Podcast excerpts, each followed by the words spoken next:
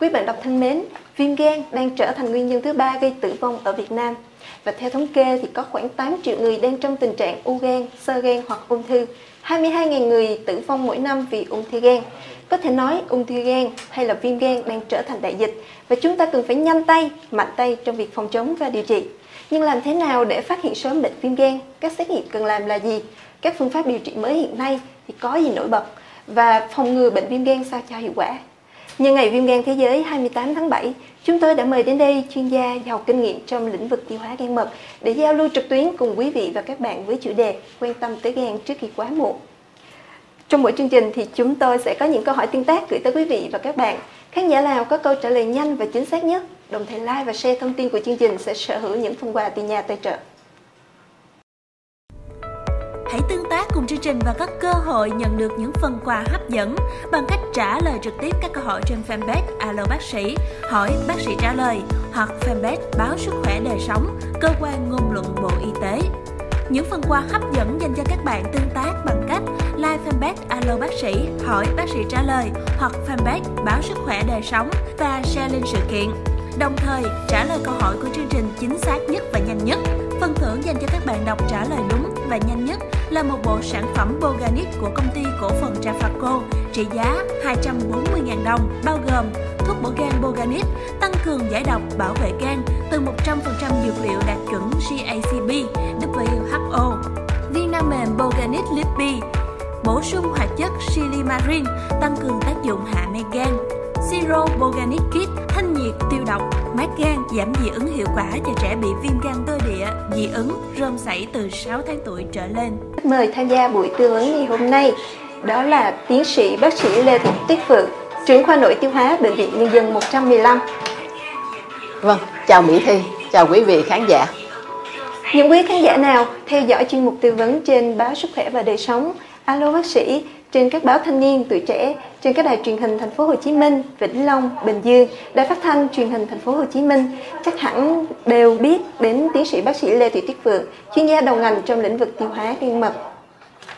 Gần 30 năm gắn bó với nghề y, bác sĩ Phượng được các đồng nghiệp, bệnh nhân biết đến là một người tận tâm tận lực trong nghề. Bác sĩ Phượng còn được mệnh danh là bóng hồng năng động, là nguồn năng lượng lâm sàng bởi khi làm việc cùng chị thì mọi người cảm nhận được sức lực tươi mới trẻ trung từ bên trong con người chị toát ra. Năm 1993, nhận bằng thạc sĩ năm 2002, năm 2016 nhận bằng tiến sĩ. Với vị bác sĩ giàu năng lượng này, việc khám bệnh và nghiên cứu các phương pháp phẫu thuật cải tiến mỗi ngày là niềm vui, là ý nghĩa cuộc sống. Tính đến nay, bà đã có tổng cộng 15 công trình nghiên cứu khoa học, trong đó có rất nhiều vấn đề liên quan đến viêm gan. Những khán giả thường xuyên theo dõi chuyên mục tư vấn sức khỏe trên Alo Bác sĩ, tuổi trẻ, thanh niên, sức khỏe và đời sống, đài truyền hình thành phố Hồ Chí Minh, Vĩnh Long, Bình Dương, đài phát thanh thành phố Hồ Chí Minh hẳn đều quen thuộc với tiến sĩ bác sĩ Lê Thị Tuyết Phượng. Ghi nhận những đóng góp ý nghĩa trong gần 30 năm cống hiến, bác sĩ Phượng nhận được nhiều khen thưởng như chiến sĩ thi đua, kỷ niệm chương vì sức khỏe nhân dân, huy hiệu thành phố Hồ Chí Minh và các danh hiệu thành tích khác. Xin cảm ơn chuyên gia đã nhận lời mời tham gia chương trình của chúng tôi hôm nay. Vâng, chào Mỹ Thi, chào quý vị.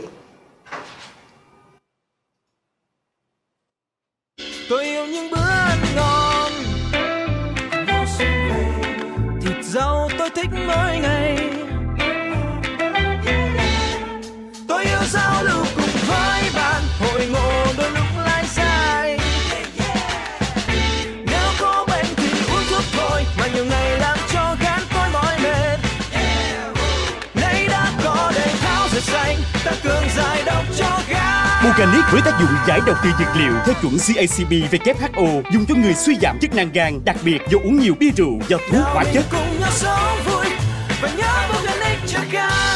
Organic Trafaco nhuận gan, tăng cường giải độc, không dùng cho người bị viêm tắc mật. Đọc kỹ hướng dẫn sử dụng trước khi dùng. Chuyển đến tiến sĩ bác sĩ Lê Thị Tuyết Phượng, câu hỏi đầu tiên.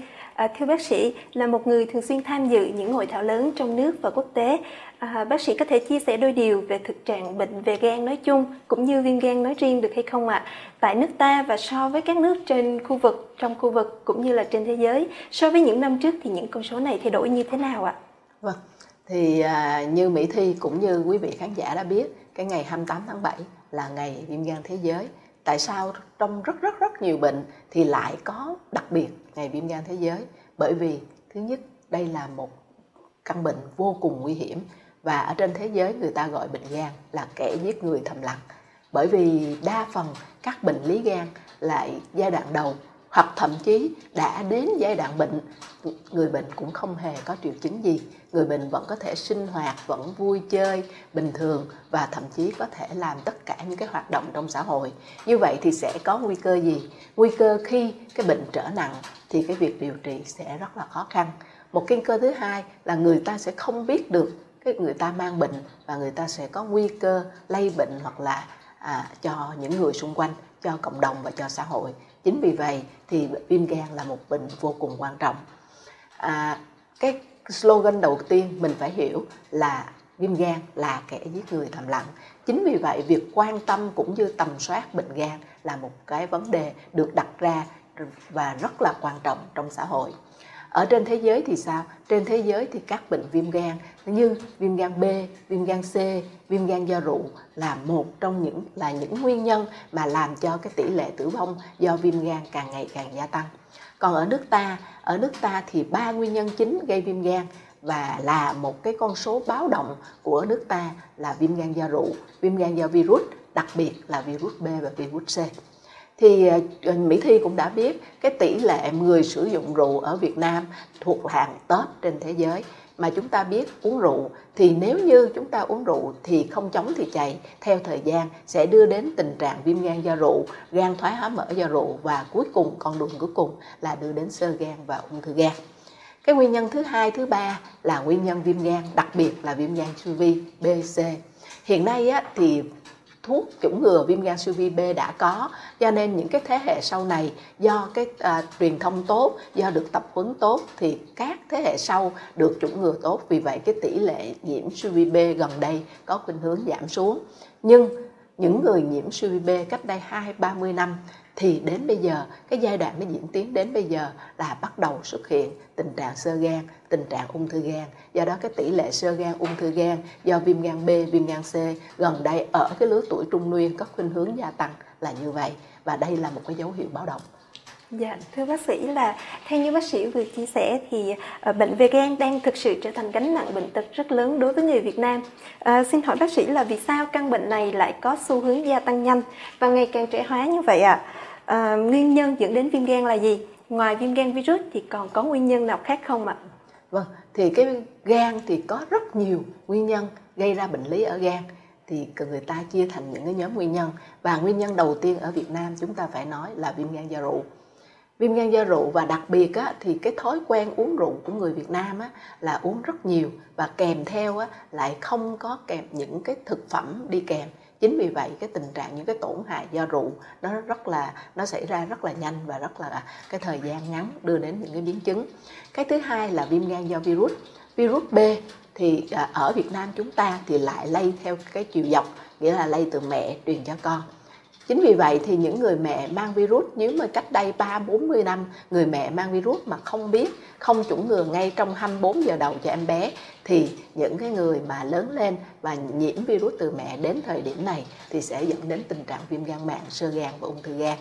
Còn viêm gan siêu vi C tỷ lệ ở Việt Nam chúng ta chiếm khoảng 3-4% dân số và có khuynh hướng gia tăng là do gần đây thì chúng cái tỷ lệ mà tiêm chích không an toàn có vẻ gia tăng đặc biệt là tiêm chích ma túy ngoài ra thì những cái à, những cái hành động những cái sinh hoạt hàng ngày mà có thể gây ờ, chảy máu và có thể gây nguy hiểm lây lan thì đặc biệt chúng ta cần lưu ý là những cái trường hợp là à, xăm chích lễ rồi sỏ lỗ tai mà không đảm bảo vô trùng và chính những cái động tác đó thì sẽ gây nguy cơ nhiễm viêm gan virus B, C và thậm chí là HIV.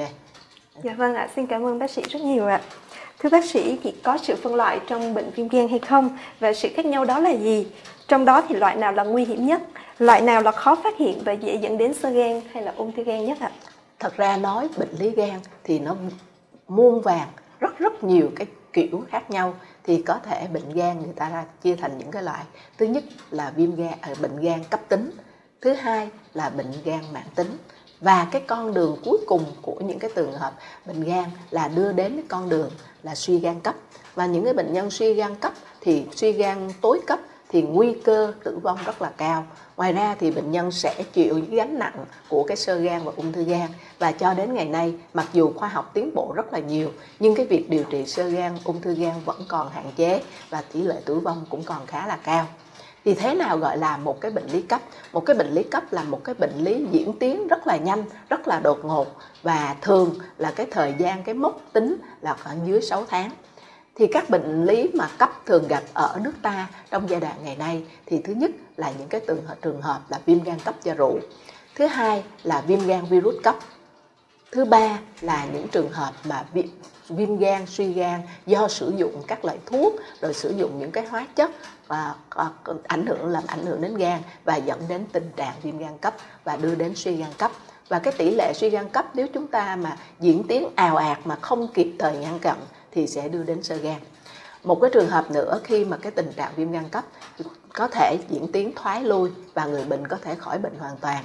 Tuy nhiên, một số trường hợp sẽ diễn tiến thành mãn tính và cái tình trạng mãn tính đó thì khi bước qua giai đoạn mãn tính, đôi khi bệnh nhân không có một cái triệu chứng gì hết và cứ tiến triển âm thầm từ ngày này qua ngày khác. Đến một thời điểm nào đó thì bệnh nhân sẽ đưa vào cái giai đoạn và sơ gan, ung thư gan. Thì trước đây thì mỹ thi có nghe à, ông bà ta hay nói câu là tứ chứng nan y, phong lao cổ lại thì một trong những cái đó là cổ cổ là cổ chướng nghĩa là sơ gan cổ chứa thì ngày xưa người nghĩ đến sơ gan cổ chứa là gần như không có điều trị được thì ngày nay thì chúng ta nhờ à, chúng ta tầm soát tốt thì cái việc phát hiện sớm cái bệnh gan hoặc là những cái phương pháp điều trị thì có thể kéo dài thời gian sống của bệnh nhân hơn tuy nhiên việc điều trị nếu phát hiện trễ vẫn rất là khó khăn Dạ vâng ạ, xin cảm ơn phần tư vấn rất chi tiết và đầy đủ của bác sĩ ạ. Thưa bác sĩ là viêm gan cấp tính và mãn tính có gì giống và khác nhau? Bệnh viêm gan có dễ để cho bệnh nhân tự phát hiện hay không ạ? À, À, như bác sĩ cũng đã nói rồi, à, cái tình trạng cấp tính là những cái bệnh mà nó diễn tiến trong vòng 6 tháng. Nếu mà diễn tiến quá 6 tháng thì là mãn tính. Thì cái à, cái khác nhau giữa cái viêm gan cấp là viêm gan mạng là thời gian và tất cả viêm gan cấp hay viêm gan mạng vẫn có những nguy cơ rất là khởi vẫn có thể đưa đến tử vong vẫn có thể đưa đến những cái biến chứng mà suy gan và à, gây những tình trạng rối loạn và suy đa chức năng trong các cơ quan trong cơ thể vì vậy thì việc lưu ý cả viêm gan cấp và viêm gan mạng vẫn vô cùng quan trọng. Và đặc biệt nếu những cái trường đa, đa phần những cái trường hợp viêm gan những cái bệnh lý gan cấp tính thì nó diễn tiến ào ạt và người bệnh có thể nhận biết được. Thì thường là bệnh nhân có thể là có sốt rồi có vàng da vàng mắt rồi có uh, bụng chướng lên, rồi phù chân, vân vân, và bệnh nhân đưa vô tình trạng suy gan gây rối loạn đông máu, gây các biến chứng nặng như là hôn mê gan, rồi suy thận và suy các cơ quan. Đó là những tiếng cấp tính. Còn bệnh bệnh mãn tính thì sao? Bệnh mãn tính thì đa phần không có triệu chứng. Và khi đến khi có triệu chứng thì thường là những cái triệu chứng nặng của các biến chứng như bệnh nhân sơ gan thì có biến chứng như là bụng bự lên, vàng da, vàng mắt, nước tiểu vàng hoặc là bệnh nhân có thể có tình trạng rối loạn tri giác của một cái biểu hiện của một cái não gan hoặc là suy thận hoặc rối loạn đông máu. Bệnh nhân chảy máu ở nhiều nơi trong cơ thể như là xuất huyết tiêu hóa và đặc biệt á, thì có thể xuất huyết não gây tử vong. Và một cái con đường của những cái bệnh lý gan mãn tính nữa là bệnh nhân sẽ đưa đến hình thành những cái tổn thương ác tính ở gan. Dạ vâng ạ. Như vậy thì bệnh nhân có dễ tự nhận biết được cái dấu hiệu đó hay không ạ? Thường những cái triệu chứng mà cấp tính thì bệnh nhân có thể nhận biết được và, về biểu hiện bằng sốt, bằng mệt mỏi. Tuy nhiên cái giai đoạn mới khởi đầu của bệnh cấp tính đó, thì đôi khi những cái triệu chứng nó rất gần với những cái bệnh lý khác. Bệnh nhân có thể là mệt mỏi, có thể là đau đau cơ rồi có thể là cảm thấy ăn không ngon và đôi khi những cái triệu chứng đó lướt qua và bệnh nhân không có để ý và đến khi vào cái giai đoạn toàn phát triệu chứng nó nặng lên thì việc điều trị khó khăn hơn. Cho nên thì trong cái giai đoạn đầu, nếu như mà chúng ta có những cái triệu chứng mà cảm thấy cơ thể nó không được như bình thường thì nên đi khám sớm còn những cái triệu chứng như bác sĩ nói viêm gan là kẻ giết người thầm lặng và những cái giai đoạn mãn tính thì đa phần ở giai đoạn sớm và giai đoạn mới khởi đầu đa phần hoàn toàn không có triệu chứng. Và việc phát hiện ngay cả bác sĩ cũng phải dựa vào các phương pháp cận lâm sàng để phát hiện bệnh. Vì vậy thì thường những cái à, à, đa phần những người mà có nguy yếu tố nguy cơ như những người nhiễm virus viêm gan B, C, những người rối loạn chuyển hóa mỡ hoặc những người uống rượu thì nên tầm soát mỗi 6 tháng một năm một lần để mà tránh hạn chế cái tình trạng mà bệnh diễn tiến nặng thì chúng ta mới phát hiện được Dạ vâng ạ. Thông qua phần tư vấn rất dễ hiểu vừa rồi của bác sĩ Phượng thì Mỹ thì cũng đã phần nào hiểu được là bệnh viêm gan cấp tính và bệnh viêm gan mãn tính, cách phân biệt hai bệnh này. À, dạ thưa bác sĩ là Mỹ Thị có một vấn đề muốn hỏi bác sĩ là vì sao những người bị viêm gan virus à, bị bệnh nhưng mà vẫn sống lâu và khỏe mạnh, song có những trường hợp bị bệnh nặng à, có cái dấu hiệu là gây tổn thương đến gan và đe dọa đến tính mạng. Xin hỏi bác sĩ là phương pháp điều trị viêm gan virus hiện nay thì có sự tiến bộ gì và bên cạnh đó thì còn những cái hạn chế khó khăn gì ạ? Ừ. À, về mặt viêm gan á, à, thì chúng ta thời gần đây thì chúng ta nhiều viêm loại chia thành các loại viêm gan do virus và viêm gan không do virus thì hôm nay thì chúng ta tập trung những cái tình trạng và viêm gan và virus bởi đây cũng là một cái vấn đề mà tỷ lệ nhiễm ở Việt Nam tương đối là nhiều thứ nhất là chúng ta nói về viêm gan virus B. Thì đối với viêm gan virus B á, thì có hai dạng dạng hoạt động và dạng không hoạt động. Thì trước đây dân gian hay nói là à, à, viêm gan B nhưng mà là người lành năng mầm bệnh. Thì cái từ này hiện nay không còn đúng nữa không còn chính xác nữa. Bởi vì những người nhiễm virus viêm gan B đã là những người bị viêm gan suy B rồi. Tuy nhiên với viêm gan siêu vi B nó có 10 người nhiễm siêu vi B thì có 8 người ở dạng không hoạt động, nghĩa là siêu vi có thể tồn tại trong cơ thể nhưng có thể không gây tổn thương gan, chưa gây tổn thương gan và người ta vẫn hoạt động bình thường. Nhưng không có nghĩa là những người này vẫn mãi mãi ở cái giai đoạn không hoạt động mà đến một cái thời điểm nào đó hoặc khi cơ thể miễn dịch kém nó sẽ chuyển thành giai đoạn là viêm gan hoạt động. Thì lúc này mới có những cái triệu chứng ồ ạt và lúc này mới có nguy cơ dẫn đến sơ gan ung thư gan. Chính vì vậy mỹ thi mới nói sao những người nhiễm virus b mà hoàn toàn sinh hoạt bình thường, sống khỏe, còn có những người nhiễm virus mà diễn tiến rất là nhanh, đó là do ở cái dạng hoạt động hay không hoạt động thì ai là ở người ở dạng hoạt động, ai là người ở dạng không hoạt động?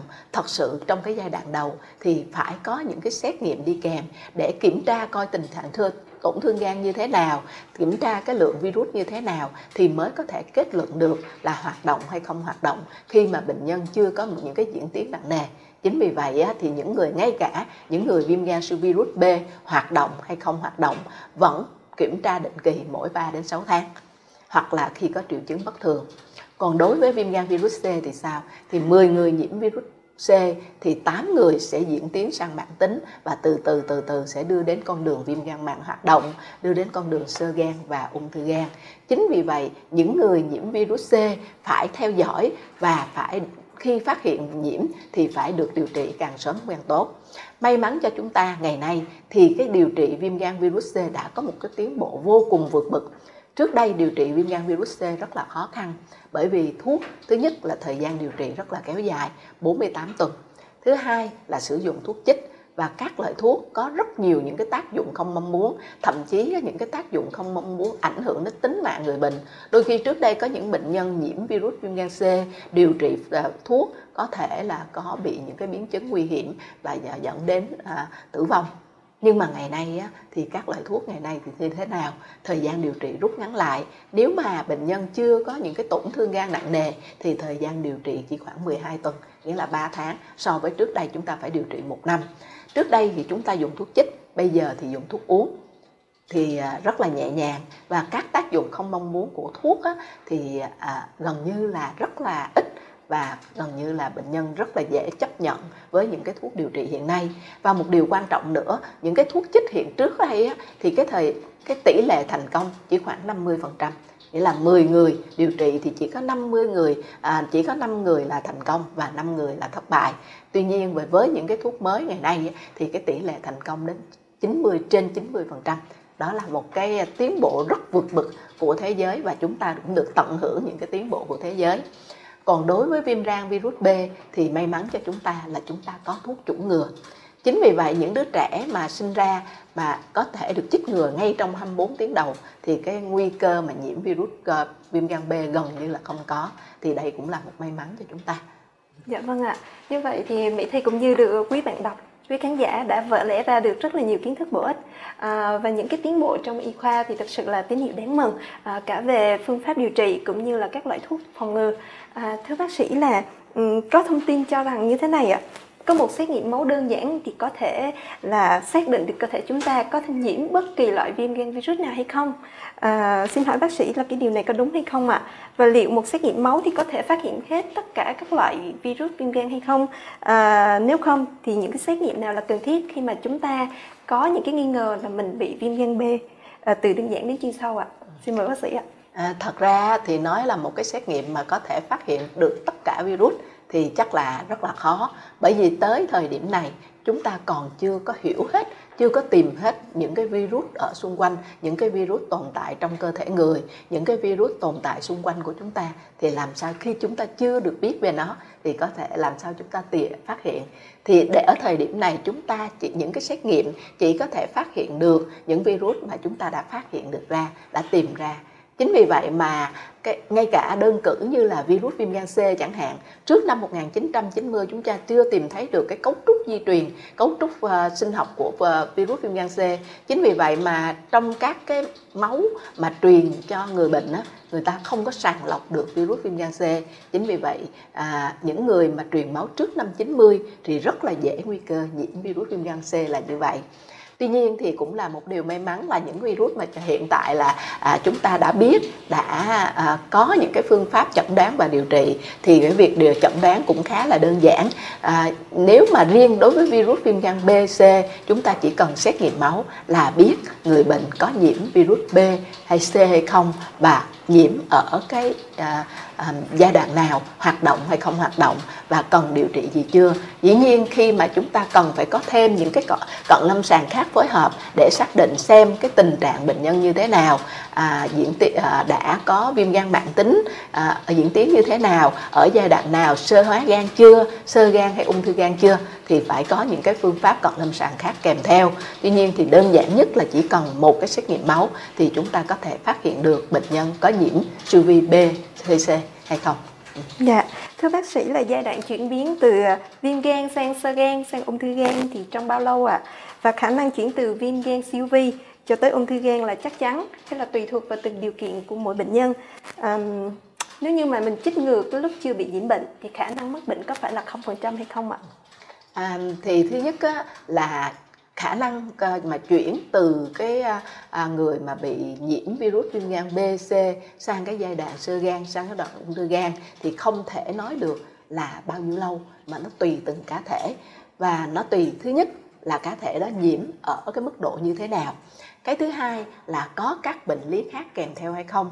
Cụ thể như là một người nhiễm siêu vi B mà kèm theo nhiễm siêu vi C kèm theo uống rượu thì chắc chắn rằng cái thời gian mà dẫn đến sơ gan ung thư gan là rất ngắn.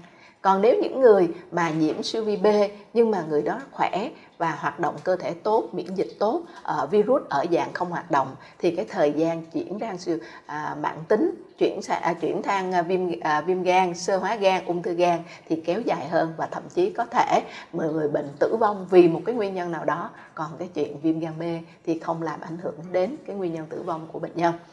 À, như vậy thì việc điều trị à, à viêm gan à, virus B, C hiện nay thì à, nếu chúng ta theo dõi và điều trị tốt thì chúng ta vẫn có thể khống chế được bệnh và có thể kéo dài thời gian để đưa đến sơ gan ung thư gan sau này. Dạ vâng ạ, xin cảm ơn bác sĩ rất nhiều ạ.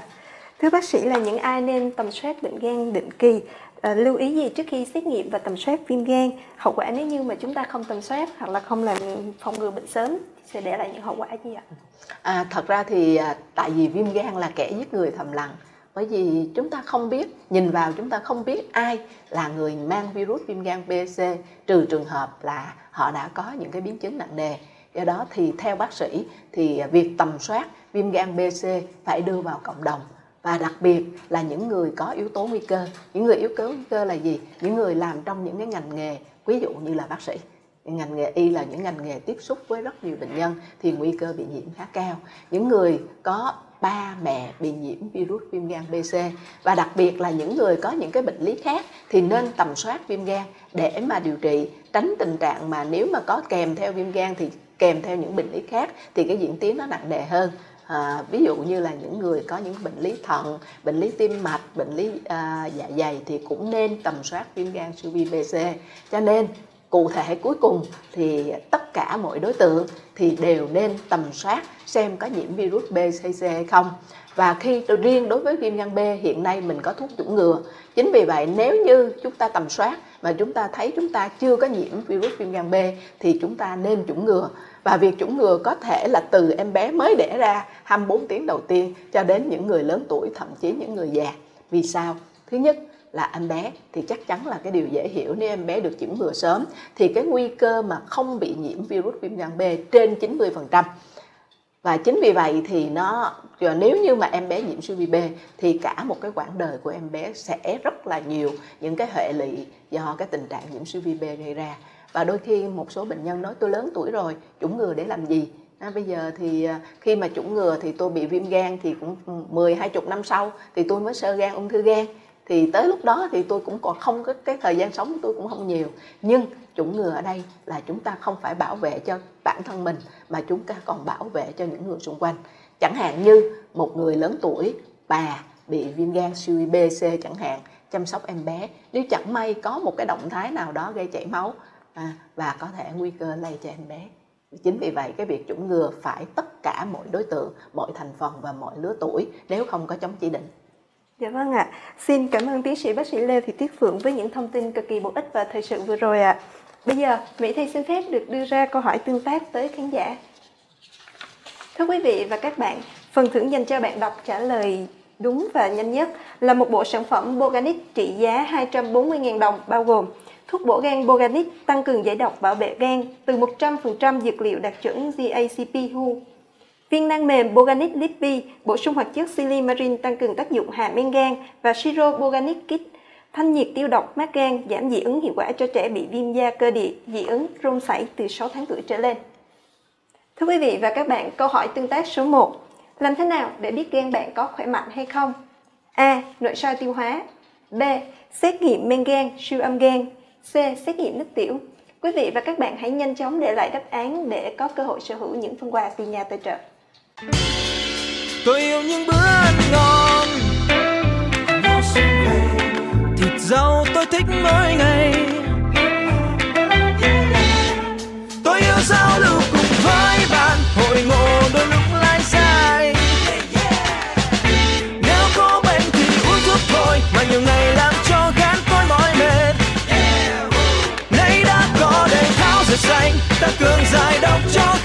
Boganic với tác dụng giải độc từ dược liệu theo chuẩn GACP WHO dùng cho người suy giảm chức năng gan, đặc biệt do uống nhiều bia rượu, giọt thuốc hóa chất.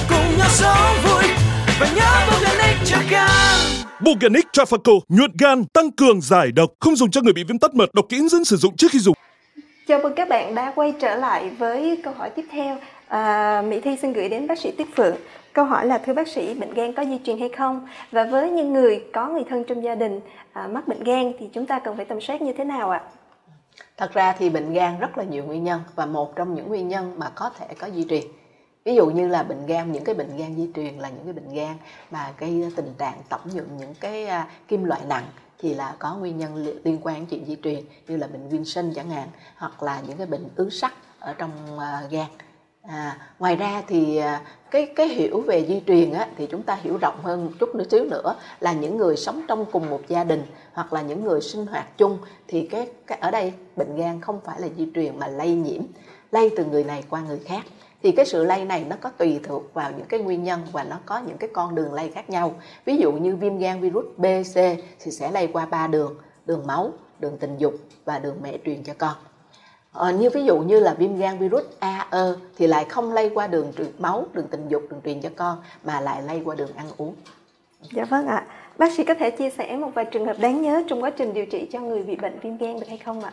À, thật ra đó là những cái trường hợp mà bệnh lý viêm gan thì rất rất là nhiều và cũng rất là nhiều câu chuyện cũng là đau lòng. À, cụ thể là ở nước ta thì tỷ lệ nhiễm siêu vi B khá là cao và do lây nhiễm từ mẹ truyền sang con do đó đa một số bệnh nhân là nhiễm từ nhỏ mà không hề hay biết mình có nhiễm virus viêm gan B. Và như bác sĩ cũng nói với Mỹ Thi B, uh, viêm gan là kẻ giết người thầm lặng. Và nếu không có một cái dịp nào tình cờ đi kiểm tra thì chắc là họ cũng không có biết là họ nhiễm siêu B. Thậm chí khi đến cái giai đoạn mà à, diễn tiến nặng nề rồi và đến giai đoạn ung thư gan rồi mà đôi khi họ cũng không có những cái triệu chứng rõ ràng à, cụ thể là có một cái trường hợp à, một bệnh nhân à, đến à, bệnh viện à, nhân dân 115 thì à, anh này là một cái anh nam thanh niên trẻ khỏe ở thời điểm đến với bác sĩ thì rất là khỏe và à, tướng tá là rất là vẫn còn rất là tốt. À, thì anh đi ngang cái phòng à, của bệnh viện 115 để thăm một người thân. Và đi khi đi ngang thì thấy cái phòng khám chuyên khoa gan. Thì anh mới sực nhớ là sau cái dạo gần đây thì cảm thấy đau đau ở cái vùng gan cái vùng bên phải và cảm thấy người hay mệt mỏi không làm việc tốt như trước đây nữa thì anh mới à, à, sẵn dịp anh mới vào kiểm tra. Thì à, khi anh khai bệnh thì mình mới làm một số những cái xét nghiệm cũng như là siêu âm để mà tầm soát bệnh cho anh thì mới phát hiện là anh bị nhiễm suy vi B. Mà một cái điều đau lòng là khi siêu âm thì thấy có một cái khối u ở trong gan rất là lớn và nó chiếm toàn bộ cái gan và lúc này á, thì các bác sĩ mới nói cái này á, là gan ở trong u chứ không phải là u trong gan nữa. Tại vì cái ga u là nó chiếm gần như hết và cái mô gan nó còn rất là ít. À, cái điều rất là cũng đau cũng là đau lòng thì anh là vợ và con thì cũng mới sinh có một, một hai tháng thôi. Và mới giải thích cho anh và vợ thì đi vào điều trị. À, tuy nhiên thì những cái phương pháp điều trị mà tích cực thì đã quá chỉ định bởi vì cái khối u nó đã quá lớn và à, mặc dù điều trị rất là tích cực nhưng mà thời gian sống của anh chỉ sau khoảng 3 4 tháng sau thì anh mất. Đó thì tuổi đời còn rất là trẻ, chỉ khoảng mới 30 32 tuổi thì đây là một cái dấu hiệu cũng báo động và cũng là một cái cảnh báo của những cái trường hợp mà viêm gan. Đúng là viêm gan là một cái kẻ giết người thầm lặng. À, một cái điều nữa là có cái liên quan đến rượu bia chẳng hạn thì có những cái à, người à, ở bình thường thì rất là lịch sự ăn nó à, và có văn hóa. Nhưng mà khi họ uống rượu vô vào vô cái tình trạng sản rượu đưa vô bệnh viện thì họ à, có những cái hành động rất là vô văn hóa.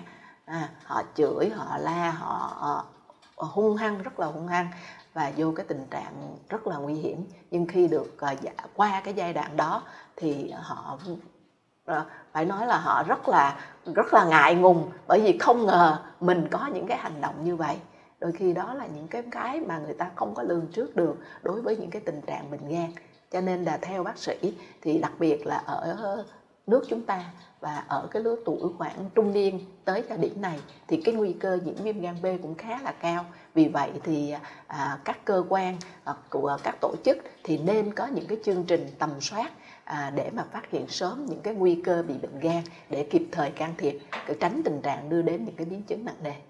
Dạ vâng ạ. À. Ừ, thưa bác sĩ là men gan tăng cao thì có phải là biểu hiện cho tổn thương của tế bào gan hay không? Và bác sĩ có thể giải thích về vấn đề này à, cần kiểm soát men gan như thế nào?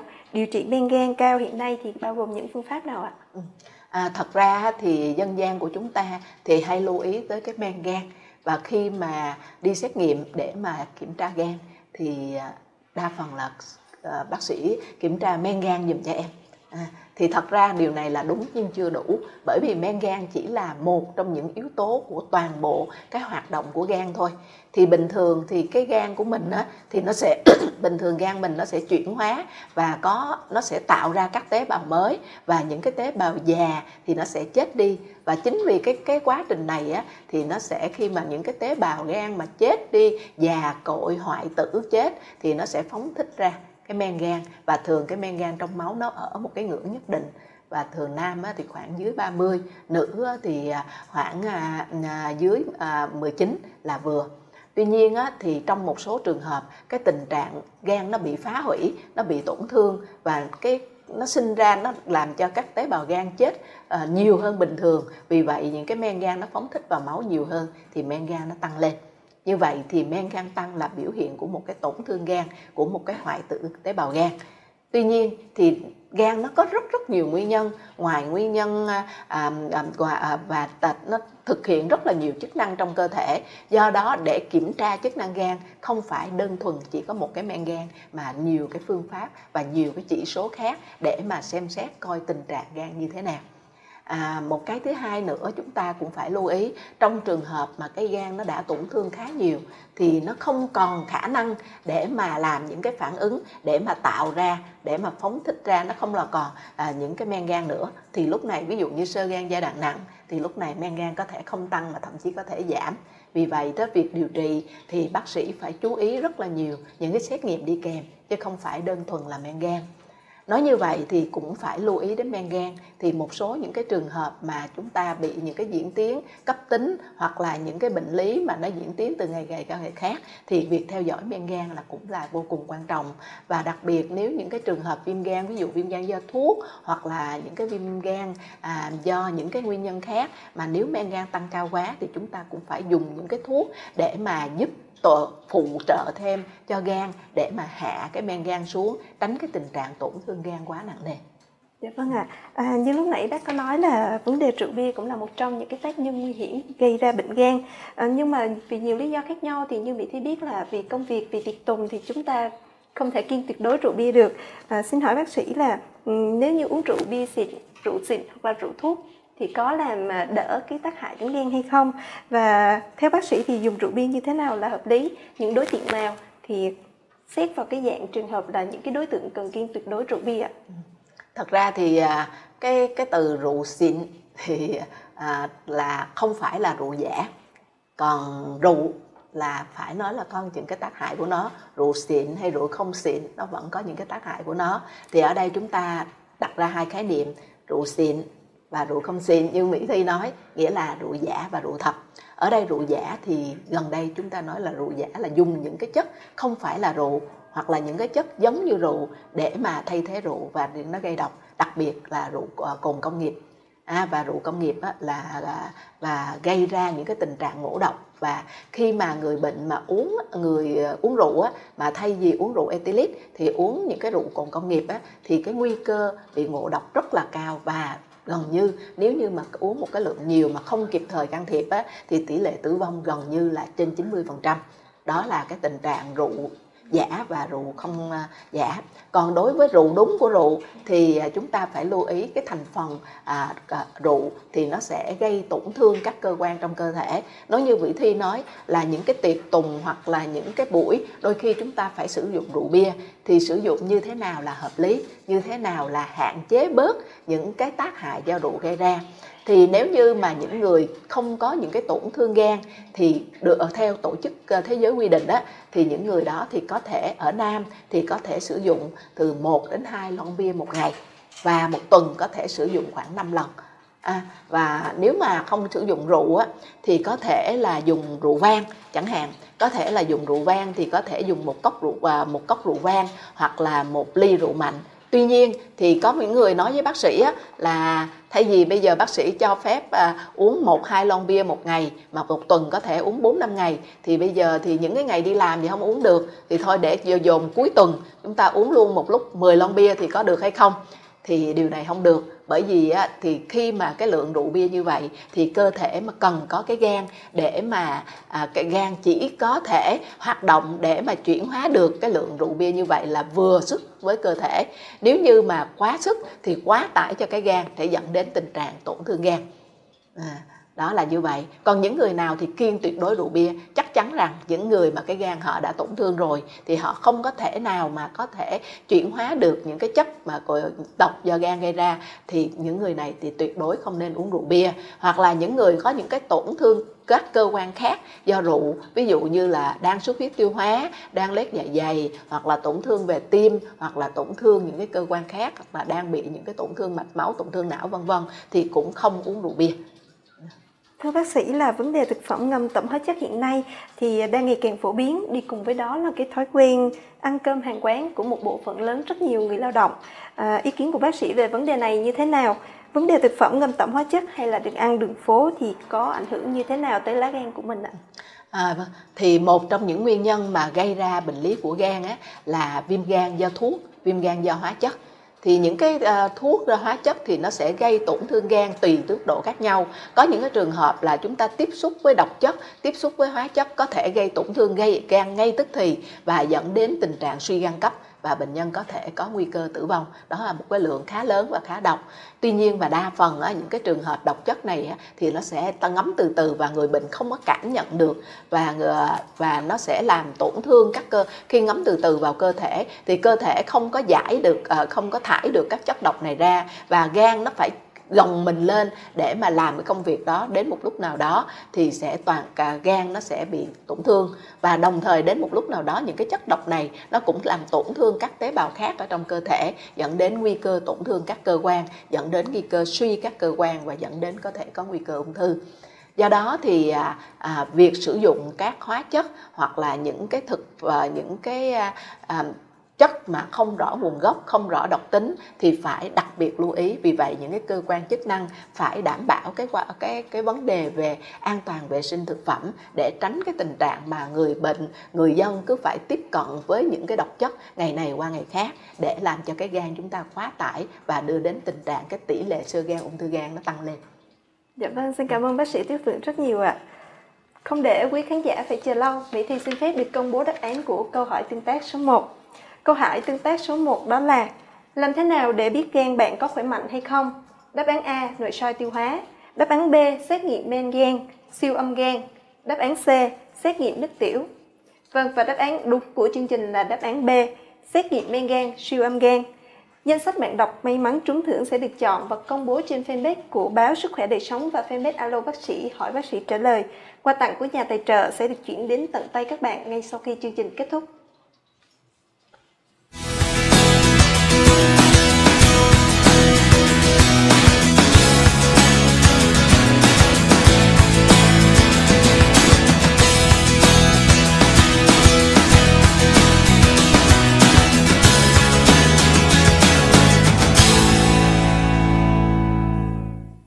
Và bây giờ là cơ hội thứ hai dành cho những bạn chưa có cơ hội trong câu hỏi tương tác số 1. Câu hỏi tương tác số 2 như sau. Dấu hiệu rõ ràng nhất của bệnh gan là gì? A. Rụng tóc B. Tiểu tiện nhiều hơn C. Mất ngủ D. Vàng da, kém ăn, khó tiêu Xin được trở lại trường quay với những câu hỏi mà nhiều bạn đọc quan tâm. Thưa bác sĩ, à, ngoài yếu tố rượu bia thì nguyên nhân gây viêm gan do thuốc tân dược hay là thuốc tây cũng được nhắc đến. Vậy thì tỷ lệ viêm gan do thuốc có cao hay không và làm cách nào để phòng tránh được ạ? Thật ra cái tỷ lệ viêm gan do thuốc ở đây chúng ta phải nói rõ à, không phải là thuốc tân dược thuốc tây mới gây ra viêm gan mà rất nhiều rất nhiều những cái loại thuốc đặc biệt là những cái loại thuốc không rõ nguồn gốc những cái thực phẩm chức năng mà không có rõ thành phần không rõ nguồn gốc là là một cái yếu tố lớn mà gây nguy cơ uh, bệnh lý gan gây nguy cơ tổn thương gan rất là cao. Chính vì vậy thì uh, trong cuộc sống hàng ngày nếu như chúng ta không có một cái uh, nhu cầu hoặc là một cái bệnh lý gì mà phải sử dụng các loại uh, thuốc thì à, chúng ta không sử dụng còn nếu có sử dụng thuốc và đặc biệt là những người cái gan có vấn đề thì phải theo sự chỉ dẫn của bác sĩ bởi vì cái tỷ lệ viêm gan do thuốc rồi viêm gan do hóa chất ngày nay thì có khuynh hướng gia tăng lên rất là nhiều Dạ vâng ạ. À. Thưa bác sĩ, khi được chẩn đoán mắc bệnh về gan như là viêm gan, gan nhiễm mỡ hay là tăng men gan thì người bệnh cần lưu ý gì về chế độ sinh hoạt, về lối sống mà đặc biệt là chế độ dinh dưỡng ạ? À? Tập thể thao các môn gì hay là chúng ta cần phải uống thêm những loại thuốc gì để bổ cho gan ạ? À? À, khi mà là một người đã có được chẩn đoán là có tổn thương gan có bệnh lý về gan thì cái điều đặc biệt á là phải theo sự chỉ dẫn của bác sĩ. Thì thường cái việc tầm soát thì có thể tầm soát một à, à, bác sĩ sẽ có những cái chỉ định những cái phát đồ tầm soát theo thời gian. Có những cái trường hợp nặng thì đôi khi nửa tháng một tháng phải theo dõi. Có những cái trường hợp phải theo dõi tại bệnh viện có những trường hợp phải theo dõi ngoại trú à, và có thể theo dõi ngoại trú. Rồi có những trường hợp thì có thể là 3 đến 6 tháng kiểm tra một lần vân vân. Do đó việc tầm soát và theo sự chỉ dẫn của bác sĩ là quan trọng nhất. Vấn đề thứ hai là vấn đề dinh dưỡng. Thì chắc chắn rằng khi mà chúng ta đã có tổn thương gan thì những cái thực phẩm hoặc là những cái chất mà gây tổn thương gan thêm thì chắc chúng ta không sử dụng. Và điều này thì à, thứ nhất là chúng ta những cái lạ. Đôi khi à, à, người này chỉ cái này người này chỉ kia cái này tốt cho gan. Đó, mà chúng ta không biết là gì thì chúng ta không nên sử dụng. Và đặc biệt đó là những cái à, à, à, bán ở ngoài thị trường không rõ hoặc là theo à, thuốc gia truyền rồi những cái thuốc mà không rõ nguồn gốc thì chúng ta không có sử dụng. Cái thứ ba nữa là hạn chế tối đa sử dụng những cái à, những cái và à, hạn chế tối đa sử dụng các cái hóa chất phẩm màu vào trong thực phẩm hoặc là và để mà tránh cái tình trạng tổn thương cho gan. Và cái thứ tư nữa là chắc chắn rồi thì chúng ta không nên sử dụng à, rượu bia à, quá cái chỉ định hoặc là nếu mà trường tổn thương gan nhiều thì không nên sử dụng rượu bia và một cái điều nữa thì vấn đề sử dụng thuốc bổ gan là như thế nào? Thì thật ra thì à, à, gan hoạt động tốt khi mà toàn thể cơ thể hoạt động tốt và chúng ta phải có những cái chỉ định điều trị cái nguyên nhân gây ra nó.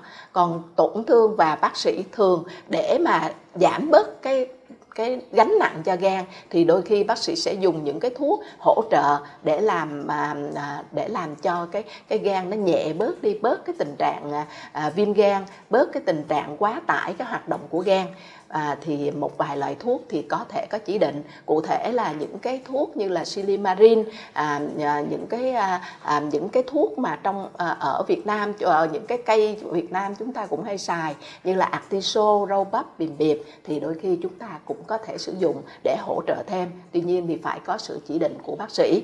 Và một điều quan trọng bác sĩ cũng cần nhắc nhở là nếu chúng ta sử dụng những cái sản phẩm mà được gọi là hỗ trợ cho gan thì thứ nhất là sản phẩm phải có có nguồn gốc rõ ràng.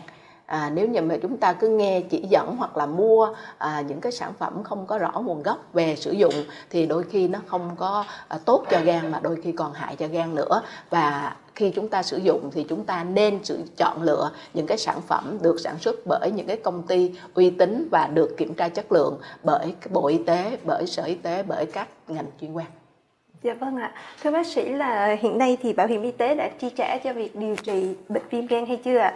Bởi vì theo như Mỹ Thi được biết là đối với người bị bệnh viêm gan B thì người bệnh phải đối mặt với việc điều trị trong lâu dài và thậm chí là có thể suốt đời. Hay là đối với người bị viêm gan C thì cũng phải ờ, sử dụng một cái phác đồ điều trị rất là đắt đỏ và cái điều này vô tình chung thì làm trở thành một cái gánh nặng về chi phí điều trị cho bệnh nhân ạ. Ừ. À, cũng may mắn thì à, bảo hiểm y tế của chúng ta cũng đã hỗ trợ rất nhiều trong cái quá trình điều trị viêm gan virus, đặc biệt là viêm gan virus B và C.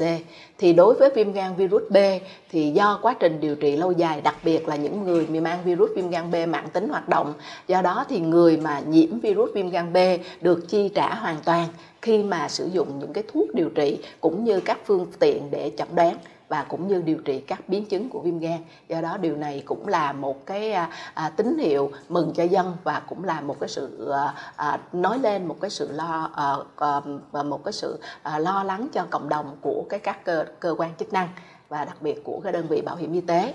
Và riêng đối với virus viêm gan B à, virus viêm gan C hiện nay thì bảo hiểm cũng đã thanh toán cho những cái loại thuốc mới với cái thanh toán với một cái tỷ lệ 50% vì vậy thì cũng đỡ được rất là nhiều những cái gánh nặng cho người nhiễm virus viêm gan C. Dạ vâng ạ, xin cảm ơn bác sĩ rất nhiều ạ. Thưa bác sĩ là từ trước đến nay thì báo chí chúng ta thường nhắc đến nhiều cái tình trạng viêm gan ở người lớn. À, nhưng mà trẻ em thì có gặp phải căn bệnh viêm gan hay không ạ? À? Và việc trẻ em mắc bệnh về gan thì có nguy hiểm như thế nào? À, thưa bác sĩ là tầm soát điều trị và phòng ngừa diễn tiến nặng hơn ở trẻ em thì có khác nhiều so với ở người lớn hay không ạ? À? Thật ra thì cái bệnh viêm gan thì không chừa một ai, à, người lớn, trẻ em hay à, bất kỳ ai cũng có thể bị các bệnh lý viêm gan. Thì ở trẻ em á, thì bệnh gan thì à, à, chúng ta đặt ra hai cái vấn đề. Cái thứ nhất là những cái bệnh lý cấp tính và ở trẻ em nếu có những cái bệnh lý cấp tính thì thường có diễn tiến rất là nặng nề do đó phải được và được theo dõi và điều trị rất là à, cụ thể tại vì cái cơ thể trẻ em nó chưa có hoàn thiện.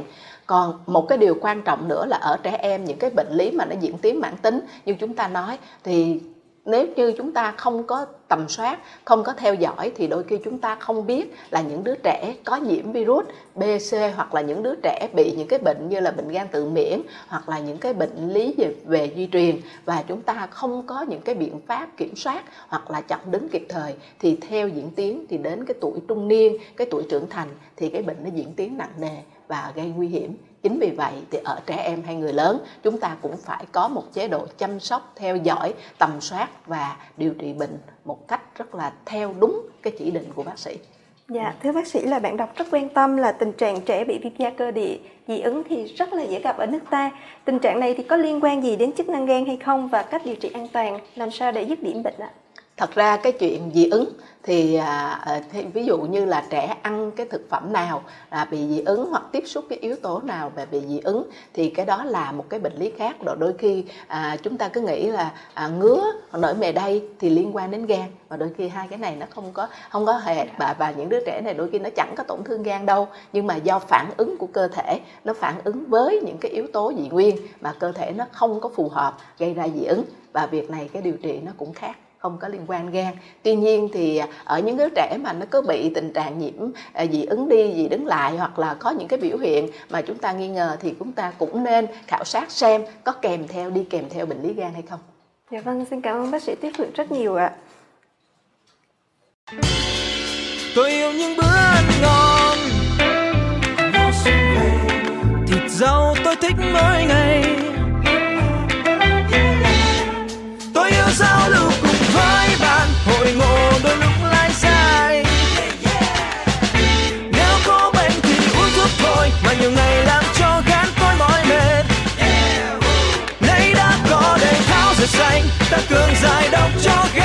Organic với tác dụng giải độc từ dược liệu theo chuẩn CACB WHO dùng cho người suy giảm chức năng gan, đặc biệt do uống nhiều bia rượu do thuốc hóa chất. Organic Trafaco nhuận gan, tăng cường giải độc, không dùng cho người bị viêm tắc mật. Đọc kỹ hướng dẫn sử dụng trước khi dùng.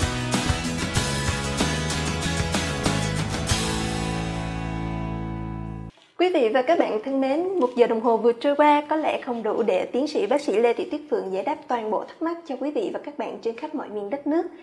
À, tuy nhiên, à, do thời lượng có hạn, chúng tôi sẽ tiếp tục trả lời câu hỏi của quý vị và các bạn qua email fanpage. Xin cảm ơn sự tham gia tư vấn của bác sĩ Lê Thị Tuyết Phượng. À, chương trình hy vọng rằng với những thông tin giải đáp cặn kẽ của bác sĩ sẽ trở thành cẩm nang hữu ích để quý vị và các bạn có thể à, lên kế hoạch chăm sóc thật tốt cho lá gan của mình. Chương trình cũng xin cảm ơn sự đồng hành của nhãn hàng Boganic thuốc bổ gan, một sản phẩm đặc biệt của công ty Trafaco. Xin cảm ơn sự quan tâm theo dõi của quý vị và các bạn. Chương trình truyền hình trực tuyến với chủ đề quan tâm tới gan trước khi quá muộn xin được kết thúc tại đây. Xin chào tạm biệt và xin hẹn gặp lại quý vị và các bạn trong chương trình sau.